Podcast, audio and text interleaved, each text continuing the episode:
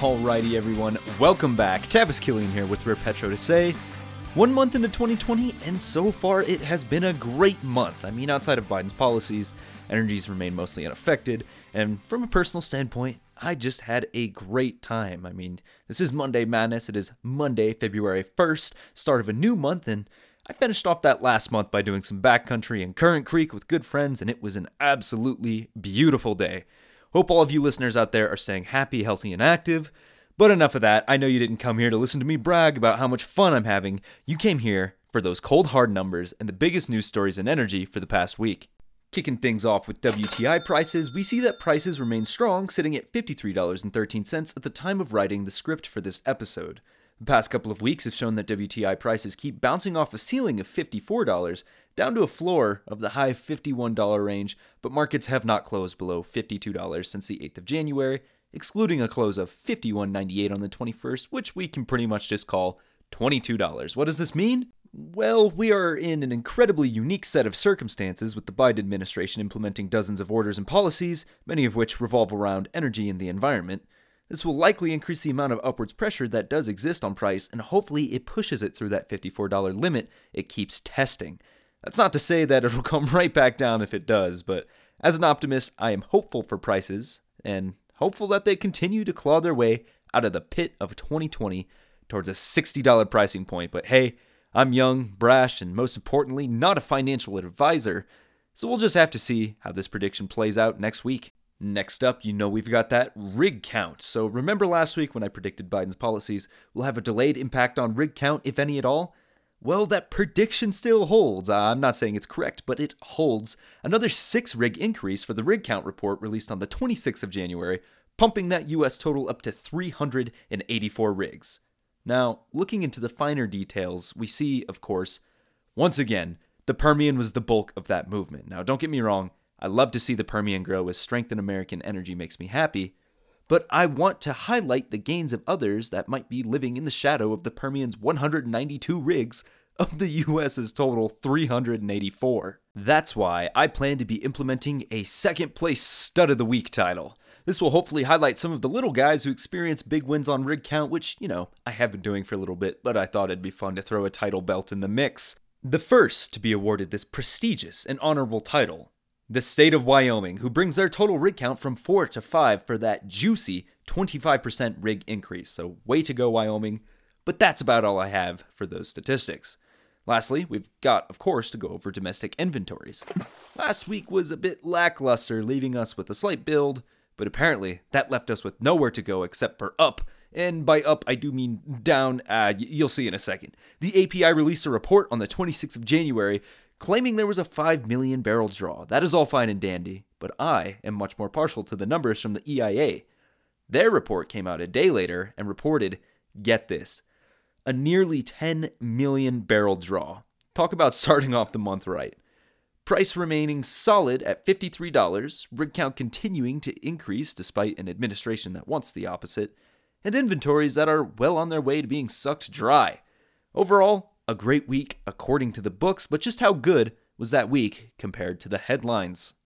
For our first story, I'd like to start the way I did last week and talk about a pipeline. No, no, no, not the Keystone XL, but there are some tie ins I would like to discuss near the end. This week, we are talking about Nord Stream 2. If you aren't familiar with this pipeline, I'll do my best to get you caught up to speed with a quick crash course of its history. Back between the years of 2011 and 2012, Russian Gazprom pioneered a project that would easily transfer through the northern parts of Germany to other parts of Europe, including countries like Sweden and Norway. That was the first sort of half of the project. Of course, there were a bunch of other lines that were built in that time, but the biggest and perhaps the most controversial is Nord Stream 2, which was a behemoth of an underground pipeline that would transport gas directly from Russia through the Baltic Sea, all the way to Germany, where it would connect to the rest of those previously mentioned pipelines. All was fine and well until the United States saw this as a threat and the Trump administration imposed sanctions in the middle of 2020. This was most of the basic information that should get you all caught up. Now, Russia, of course, is still rather upset about the decision and has recently hinted that they may take their issue to court. Gazprom has even warned investors that political pressure is leaving this project in uncertain territory that may even end in termination. Even Biden feels that this is a bad deal for Europe. Most people opposed to the project feel that a project of this magnitude would monopolize Russia's control of gas markets in the region. Germany, the fellows on the receiving end of the pipeline, have taken a purely economic view and fully support the project.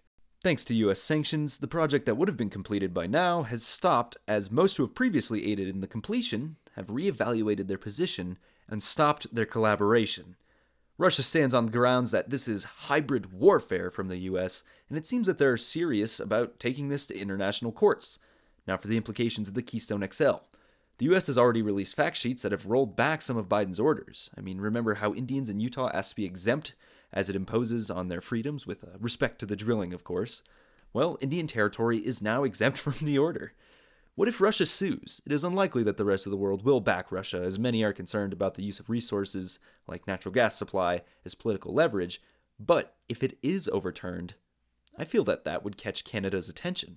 Why is Russia's pipeline okay, but the Keystone XL is not? Seems like a decent enough thing to say to the US in international court. After rolling back more and more of what the administration said it would do, it sort of makes the US look flippant and easily persuaded. Perhaps these executive orders will have more political backfire than intended. Ultimately, I really doubt the world would allow the completion of the Nord Stream 2 pipeline, no matter how much Russia whines, so I think the Keystone XL will likely remain incomplete. Just some food for thought for you all, and another highlight of the many, many, many geopolitical factors at play always surrounding oil and gas. Next up, investors and what history might have to say on this matter with respect to the past. While there are certainly many bigger, sexier things happening in the stock market in the past two weeks, investor disenchantment is something that has existed for quite some time now, especially in the oil and gas sector. Kevin has a great periodical that dives pretty well into the topic, very deep. So I encourage you to go to rarepetro.com and search investor to listen to that or read it if you haven't already.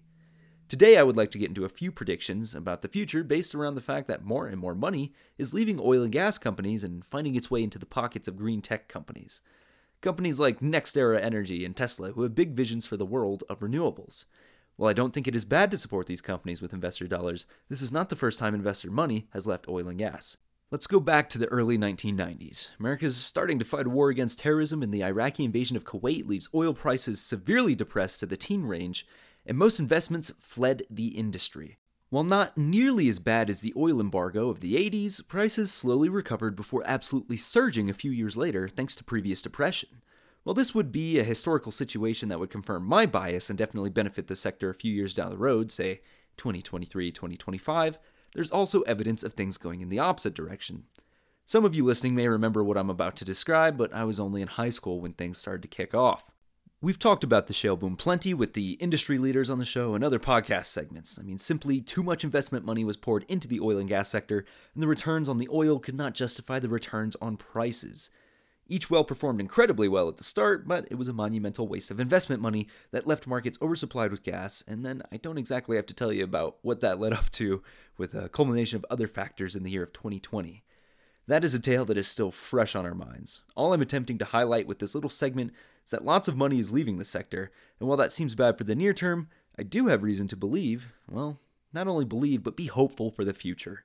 Estimates predict that annual investment needs to be 25% higher over the next three years to stave off a supply crisis, and that is much more than what was required after the 2014 2016 shale boom slump. Again, I don't hold all the answers, but we at Rare Petro do our best to share and highlight trends in history so that we can narrow down our options and make educated guesses about the trajectory of the future. Uh, all right, I know that sounded a little bit hippy dippy, so let's get into our last story and close off the show with some much needed positivity. At the end of last year, Occidental became the first major U.S. oil company to announce an ambition to achieve net zero greenhouse gas emissions associated with the use of its products. Well, the end of January closed with the announcement of their first shipment of carbon neutral oil. This essentially means that any emissions throughout the entire life cycle from extraction to you know the cleaning to the midstream transport have been offset. Now I'll be the first to say that I think the oil and gas industry has done their fair share in reducing worldwide emissions, but hopefully this captures the attention of some larger headlines. The oil and gas industry is so heavily vilified, but clearly eager to do better. At parts of it, at least. I mean, look at Liberty's new frac fleet. It's going to be one of the most environmentally friendly fleets out there, as they produce much of their horsepower from low carbon generation methods. Even Oxy CEO Vicki Hollub highlighted that their use of carbon sequestration takes roughly 4 million cars off the road annually, which she figures is more than the effect Tesla has with their company. If anything, stories like these and looming potential shortages do give me hope for the oil and gas sector, so it's going to be interesting to see how it all plays out in a few years. Are my predictions a result of me reading the writing on the wall, or am I a crazy pro oil propaganda spreader? The best way to find out is to subscribe to the Rare Petro podcast so that you can keep up to date on the industry. Not only am I covering news, making predictions, and revisiting those predictions, Kevin Olson, one of our associates, is making predictions based off of, well, more numbers and data than I tend to incorporate. So lots of good content that you won't want to miss. Please leave us a review, contact us at podcast at rarepetro.com. Let us know what you think. Again, I'm Tavis Killian with Rare Petro, and until we see you next time, take care, everybody.